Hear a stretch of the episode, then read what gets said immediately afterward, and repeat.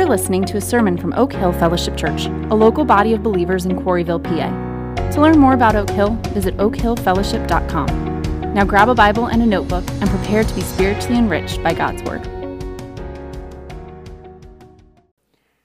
Good morning, everybody. Some of you in the room probably don't know me, and that's okay. Clearly, the uh, communications assistant named Laura Cheek knows me well because one of the first questions she asked me this morning is Alden, do you need some Kleenexes up there this morning? I said, No, Laura, I have a handkerchief in my pocket. I should be good. But don't be surprised if the, steer, if the tears flow at some point this morning because it wouldn't be a shock to me and it definitely wouldn't be to my family. Uh, and with that, hi, Mom. She's watching from northern Vermont via the live stream that we have here at Oak Hill. Uh, no pressure with your mom watching you preach a sermon at all. with that, let's get into God's Word this morning. I don't know about any of you, but have you ever stopped and thought about the number of hours you and your family spend cleaning your house, doing lawn work? Well, there was a research study done by the American Cleaning Institute, believe it or not, there is such a thing.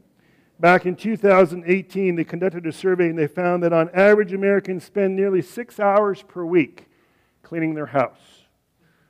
Laundry, toilet cleaning, mopping the floor, vacuuming, the list goes on and on. And oh, by the way, that doesn't include any time that you might spend outside mowing the lawn, weed whacking, mulching, Maybe some ice melt in the winter and shoveling a little bit of snow is included in there. So if you figure roughly six hours a week for the inside and another four hours a week on the outside, that's roughly 10 hours a week we spend of our time cleaning our homes. I don't know about you, I'm tired already just thinking about it. But do the math with me. So 10 hours a week, there's 52 weeks in a year. That's 520 hours a year. So if you want to then assume that we have 60 years of useful life, because kids, we don't start making you mow the lawn until a certain age. We might get you behind a vacuum cleaner earlier than that. But anyhow, let's just say 60 years of useful life. If you do that math, that's 31,200 hours in our lifetime that we spend cleaning our homes, making the yard look nice. And at my house, I'm just mowing weeds because I can't grow a lawn. Okay? Have you asked yourself why we do that? Why do we go through all that effort? Well, one of the first answers should be, if we're a follower of Jesus Christ, that we want to steward well what God has given us, right? We want to have our homes be useful not only for ourselves, but for those that we might invite over. Well, things wear out, and we have to maintain them, and it takes time, money, and lots of energy on each of our parts. In today's biblical text that we're going, by the way, there's going to be a lot of twos today. 2 Timothy, second chapter, starting in verse 22. Anyhow, we'll be okay. We're going to see in today's text how we are called to work at cleansing our spiritual selves to make us useful to the master of the house, that being God. Much like cleaning our homes and yards that requires many hours of work, we are called as servants of Christ to work hard to make ourselves holy for His use. Today's big idea is purify yourself as a useful servant of Jesus Christ. Purify yourself to be a useful, as a useful servant of Jesus Christ. Last week, Pastor Ben preached from 2 Timothy 2 14 to 21. And today we'll continue 22 to 26 in what is the fifth week in our sermon series called Faithful and Focused. I have the privilege of being the first to bump Pastor Ben out of the pulpit. that wasn't planned, I don't think, but it's sort of fun. But more importantly, I'm here to share with you what I've learned from my study of God's Word. I believe Paul is showing great care and encouragement to his young disciple Timothy in the words we are about to read. In today's section of 2 Timothy 2, we will see how living our lives to and for Christ is critical to be a useful servant for Him. If we are to be a church who is faithful and focused to the ministry to which the Lord has called us, we need to apply what Paul is telling Timothy in this scripture to ourselves. Don't think that what Paul is saying is just for Timothy. My prayer for you and I today is that you, we would see how it applies to all of us as servants of Jesus Christ. If you don't have a Bible with you today, feel free to take one that's in the seat back pocket in front of you or maybe under the floor and underneath you. And if you don't have a Bible, we would love for you to take that home. It's important for us that you have God's Word with you. Put your finger in 2 Timothy in chapter 2, because we're going to be there here shortly. Last week, Ben's last point for his sermon was aligned with the word of truth completely, avoiding useless hypocrisy. And he got that from verses 20 and 21 in chapter 2 of 2 Timothy. I would like to review these two verses as I believe is an important context for what we will be looking at today in 22 through 26. Read with me 2 Timothy 2 20 and 21. It reads Now in a great house there are not only vessels of gold and silver, but also of wood and clay, some for honorable use, some for dishonorable.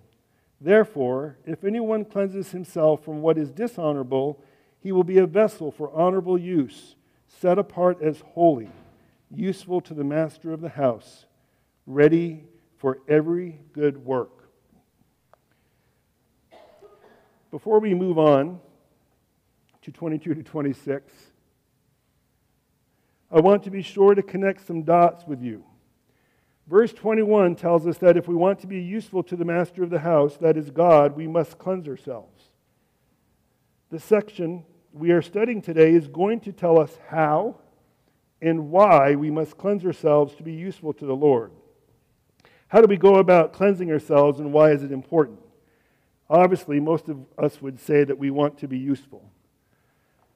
Like we want to make our homes useful. Many work tirelessly in their own strength to get better at a long list of improvements that we would like to see in our lives. According to the NPD Group, an American research company, the self help industry has exploded in recent years 11% from 2013 to 2019 the U.S. sales of self help books growing annually up to 18.6 million copies a year. The industry is worth 10.5 billion, that is with a B, as of 2020. It's not that all self help books are necessarily bad. Hear me in that. My point, however, is built into the title self help. If you are someone here today that hasn't had their heart taken over by Christ, I would suggest to you that Christ has a better plan for your life. And I believe this plan involves our reliance on Him, not on ourselves. If you have committed your life to Christ, I am willing to bet that at some point in the not too distant past, you've prayed a prayer asking for Him to use you. We want to be used by God, don't we? Read with me now 2 Timothy 2 22 to 26. So flee youthful passions and pursue righteousness, faith, love, and peace, along with those who call on the Lord from a pure heart. Having nothing to do with foolish, ignorant controversies, you know that they breed quarrels. And the Lord's servant must not be quarrelsome, but kind to everyone, able to teach, patiently enduring evil, correcting his opponents with gentleness God may perhaps grant them repentance leading to a knowledge of the truth, and they may come to their senses and escape from the snare of the devil after being captured by him to do his will. I see two overarching ways to be useful, a useful servant for God in today's biblical text. And the first one is to purge and pursue. The first part of verse 22 tells us to flee, to run away from, to escape from, to avoid at all cost. This can also include purging yourself if you are in sin, to make free of something unwanted, like a water line in a boiler that is plugged with gunk of some sort, and a plumber must purge the line to get the gunk out so that you can actually have a useful boiler. The way Paul is writing this verse is designed to communicate with Timothy and with all of us that action is required. This will require effort on our part. This is the first aspect of cleansing that Paul mentioned to Timothy and all believers. Youthful passions describe the sort of desires and temptations that are especially prominent with someone who is a young adult. And I believe it needs to be said that most, if not all, of what is described here as youthful passions occurs in those that are not so youthful, if you catch my meaning. We older, more seasoned folks should be paying attention as well. Things like impatience, intolerance, love of argument, self assertion, impartiality. Sex, money, and power tend to be the three broad categories that sin falls into and they have a very destructive effect in our lives if we don't purge them from our lives. The best biblical picture of fleeing I can find is when Joseph flees from Potiphar's wife in Genesis 39. Potiphar's wife is wrongly infatuated with Joseph and goes out of her way to have her way with him. Genesis 39 11 to 12 reads, but one day, when he, Joseph, that is, went into the house to do his work, and none of the men of the house was there in the house, she, Potiphar's wife, caught him by the garment, saying, Lie with me. But he left his garment in her hand and fled, got out of the house. He fled, he ran, he was out of there. This is a picture of the active present tense verb in this text that we're reading today. One of the definitions of purge is to free yourself from moral defilement. We shouldn't entertain these passions. Don't challenge them. Don't try and endure them. The idea of, I will just test myself to see if I can handle this one, well, that's led many to fall into sin. Identify what these passions are for you and run away from them. Run away from them. If we cannot flee or purge passions, there is a real limit to how much God can use us, a limit to how useful to the master of the house we can be. You can't really say yes to God until you say no to some other things. Purge that which is preventing you from being useful to God. Romans 6:12 to 14 says it this way. Let not sin therefore reign in your mortal body to make you obey its passions. Do not present your members to sin as instruments for unrighteousness, but present yourself to God as those who have been brought from death to life, and your members of God as instruments for righteousness. For sin will have no dominion over you, since you are not under law, but under grace. Keep these verses from Romans in mind as we work through the next part of verse 22. Cleansing can never be a matter of just avoiding bad things, it must also be the pursuit of good things. Therefore, there are both things that we must flee from or purge and things that we must pursue. Verse 22 continues to say, and, and there's an and there, note that, and pursue righteousness, faith, love, and peace, along with those who call on the Lord from a pure heart. The character traits that we are to pursue are by perfect design Christ like in nature. They are also in opposition to youthful passions that we are to flee from. Righteousness is literally the condition acceptable to God, meaning, are you pursuing what is right? Do you have integrity in your interactions with others? Are you at peace with your brothers and sisters in Christ? Are you able to still love people?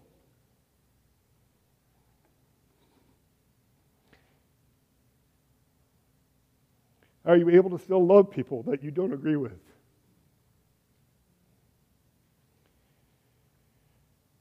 We are made in Christ Jesus to pursue righteousness, faith, love, and peace those things that we have, in fact, been saved to.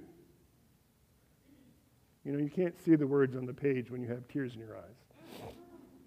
Sorry about that. We have an example of what it looks like to be pure and holy, and his name is Jesus Christ. Look to Jesus' example and call out to him in prayer. He is the perfect example of what it means to be a useful vessel for God. Depend on him. As you seek to purge and pursue, if you are in Christ, you have been saved to be made useful for the kingdom of God. A disciple of Christ is growing in their dependence on in devotion to Jesus. I'm going to read that again. A disciple of Christ is growing in their dependence on in devotion to Jesus. Key verb there is growing, I N G. Not like you've arrived, but you're growing. How do believers of Jesus Christ grow in maturity toward Christ? By being dependent on Christ. To successfully purge and pursue, we must rely on the power of Christ in our lives. In Psalm 51, David prays that God might grant him a clean heart. David was plugging into the power of God to cleanse his heart. Think about David as an example of a man who prayed to God for a clean heart. Had David lived a perfect life? Far from it. That said, did God use David? Yep. He sure did. How is that possible? Well, in short, because of a work of God in David's life, God convicted David's heart. Understand this you are saved by Christ, not by your works. David was most definitely not a perfect, sin free man, not even close. God isn't looking for your perfection, He is looking for your reliance on Him reliance on Him and not on self. May our prayer be that God gives us a clean heart.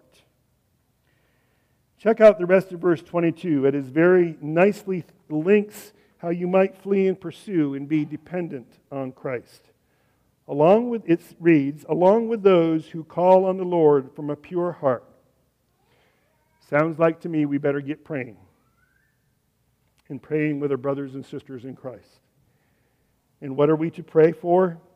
That we would be made clean, so that we could be useful vessels for the master of the house.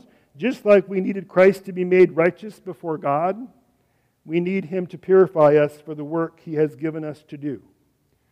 Reliance on Christ and not on self is vital to fleeing and pursuing. Our prayer needs to be Make me clean for your use, Lord. Make me clean and then get specific with what you need help with. Share your struggles with a brother or sister in Christ and pray together. This is a perfect example of what we call accountability partners here at Oak Hill Fellowship Church, where you're pairing up with other people and you're talking to each other about the struggles that you're having in your life. Well, share your struggles in your accountability partner with your accountability and cry out to God. What are you pursuing that you should be purging or fleeing from? What are you pursuing that you ought to be purging or fleeing from? God hears your prayers and can convict your heart and cause the needed change to happen. We need those of pure heart speaking Christ into our lives.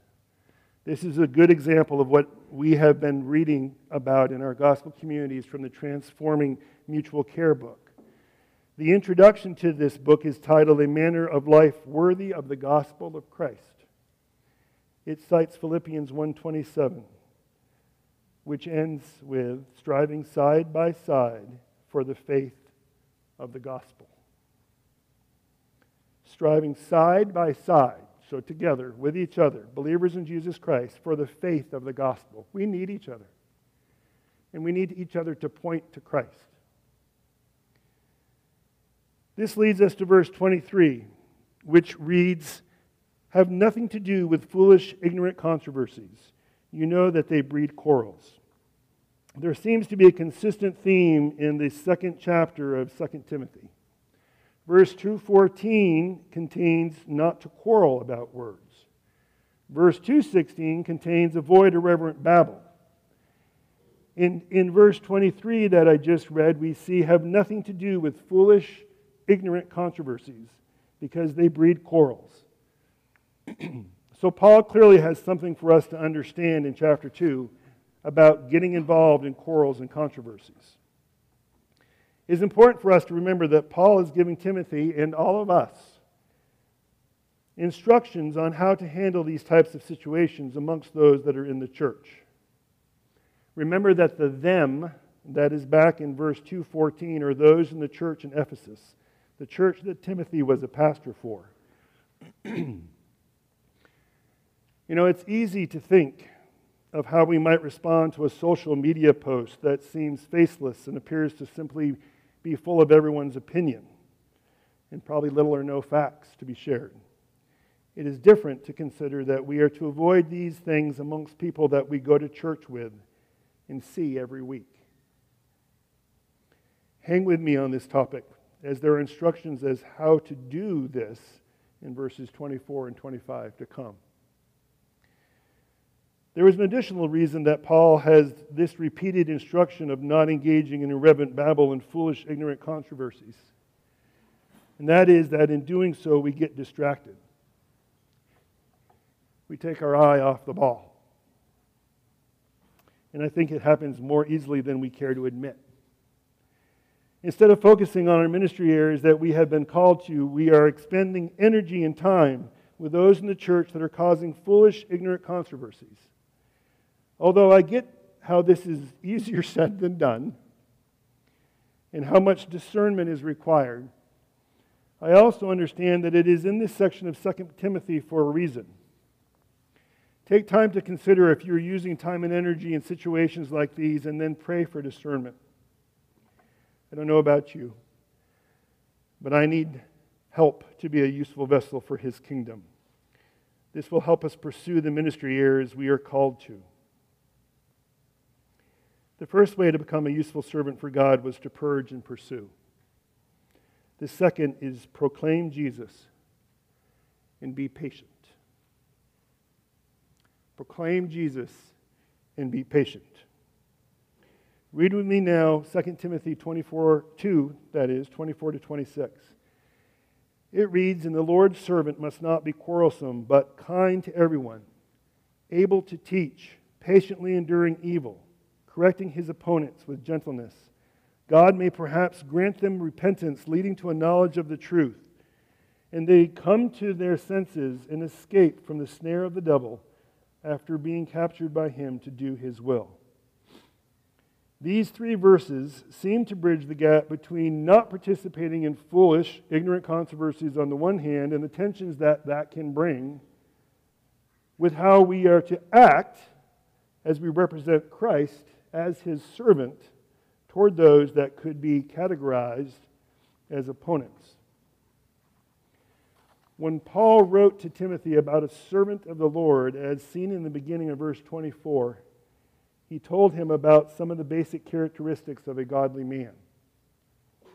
A servant of the Lord is defined here as someone who gives himself up for Christ's will, in whose service is used by Christ in extending and advancing his cause among men. The key being that it is Christ's will, not our own will. We do not act on behalf of our calling in Christ. We are to represent him to others. Our action should be Christ like in nature. And those actions may speak louder than our words. Our actions are to be Christ like in nature, and those actions may speak louder than our words. As a servant of the Lord, must not quarrel, but be gentle to all. The great men and women of our world are not usually thought of as servants nor as gentle. Yet in the kingdom of God, greatness is marked by being a servant of the Lord and by being gentle to all. John Calvin said this this way Paul's meaning is that gentleness should be shown even to those who least deserve it. And even if at first there is no apparent hope of progress, still, the challenge must be accepted. We must not quarrel, but be gentle to all.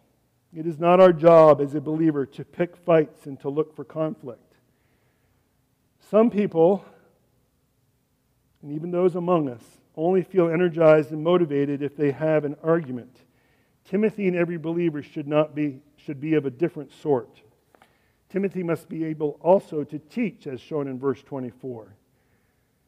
With the huge emphasis Paul placed on God's word, a ministry leader must, lead, must be able to teach. I think it could be easy for many of us to take a pass on this one, as they don't see themselves as a teacher. However, if you're a parent, trust me, you're a teacher. If you're a brother and sister and have siblings, you're a teacher. If you're grandparents and you're spending time with your kids and your grandkids, oh, brother, are you a teacher? It doesn't have to be in a large group setting. Don't let this requirement pass you by, because as a believer in Christ, you are called to pass on the wisdom found in Scripture. Every believer should be able to pass the treasure of the gospel in the way of the disciple on to others that they encounter. Next, verse 24 highlights that we must be patient. God's work often takes time. Sometimes we can see why it takes so much time, and sometimes we can't. But God is not in a hurry and wants us to learn how to patiently trust Him. I must admit, this is probably the toughest issue for me personally. I have a high D personality style, which kind of means be brief and be gone.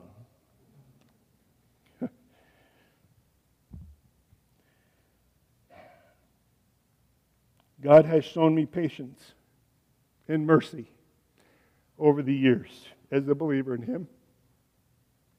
Patience and mercy when I didn't deserve it. But isn't that just like our Lord and Savior? He teaches us patience by putting us in situations that we can't control and need Him to work in. If you struggle with patience like I do, my hope and prayer for you is that God teaches you patience. Remember patience with your spouses and your children and your coworkers and the people around you here at Oak Hill Fellowship. Remember the grace we are granted by God through his Son, Jesus Christ. And have patience with each other. Timothy and all believers are to be not only patient, but gentle in correcting those who are in opposition. Let me say that again we are to be gentle as we are correcting those who are in opposition.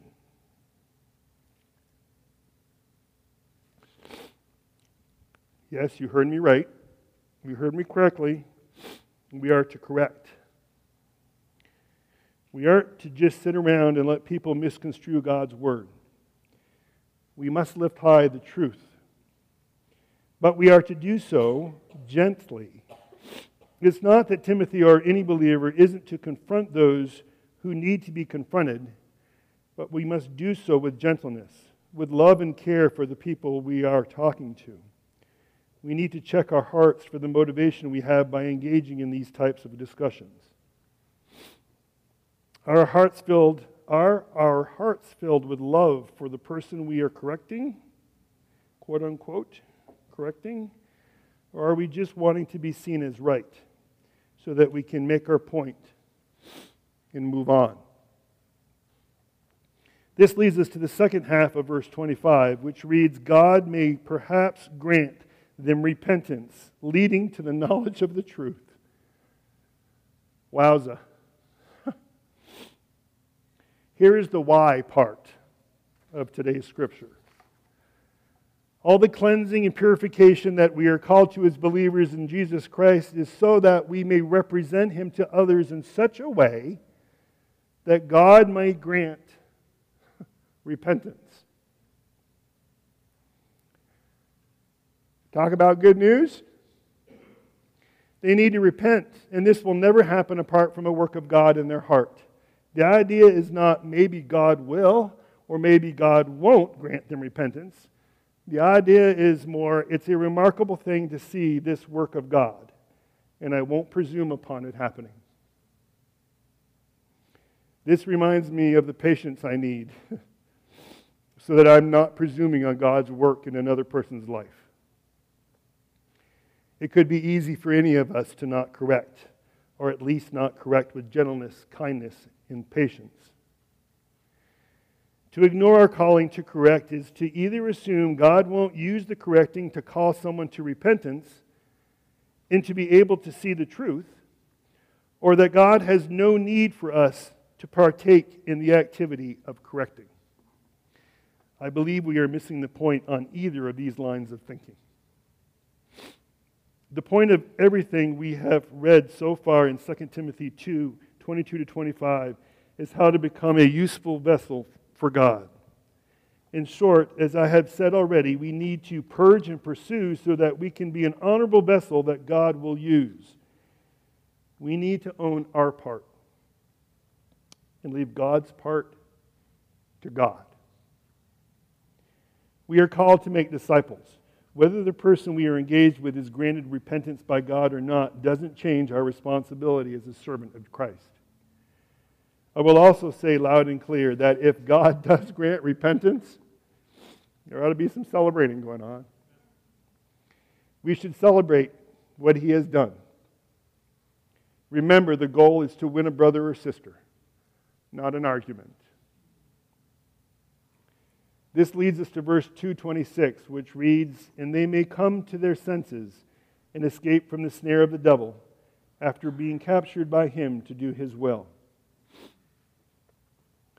Anyone who fights against God is deceived and must come to their senses. Repentance flows as someone comes to the truth in this way.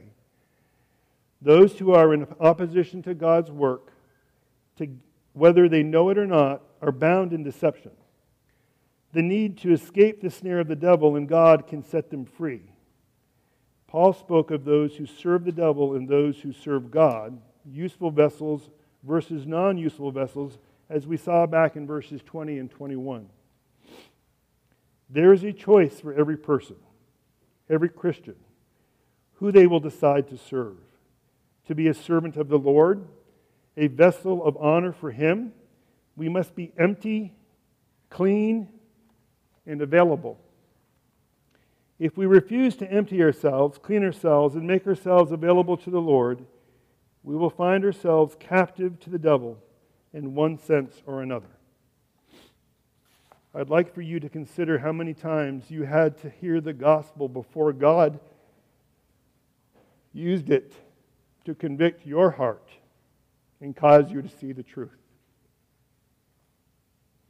How many times did you hear, have to hear the gospel from someone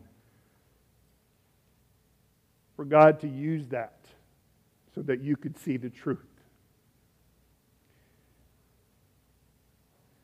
And if you are like me, you still need to hear the gospel as God continues to convict your heart and to show you the truth. The gift of repentance is like no other gift that you can be granted. Although God calls his useful servants to share the good news repeatedly, we must be patient while doing our part. We must represent him well in Christ like love, patience, mercy, and care. This is what 1 Peter 2 22 to 24 says about Christ. He committed no sin, neither was deceit found in his mouth. When he was reviled, he did not revile in return. When he suffered, he did not threaten, but continued entrusting himself to him who judges justly. He himself bore our sins in his body on the tree, that we might die to sin and live to righteousness. By his wounds you have been healed. There it is, folks. That we might die to sin and live to righteousness. Purge the sin and pursue the righteousness of God. Preach the gospel and be patient. We're about to sing a song entitled You've Already Won. I guess when you preach, you get to choose at least one song.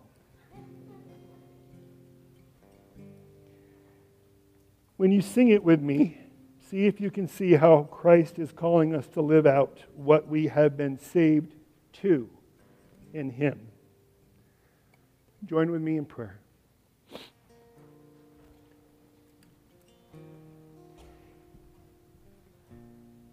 Heavenly Father, it is right that we would be weak vessels. That you would use, because we must, when we're weak, rely on you. Help us to not have man made ideas as to how we can make somebody Christ like. Lord, we ask that you would make us clean and that then you would use us to boldly share the gospel of Jesus Christ with those that we encounter. And Lord, would you fill us with patience and mercy and peace and love so that we could represent you well? Help us to not think you need perfection in us. Because what you need, Lord, is for us to have a reliance on your abilities. May you fill us with that compassion and conviction in our hearts so that we can go forward and share the good news that is better news than any news we could receive today. In Jesus' name I pray. Amen. Thank you for listening to Oak Hill Fellowship Church. Stay connected with us by finding us on social media or by joining us Sunday mornings at 9 a.m. Until then, remember that you are loved.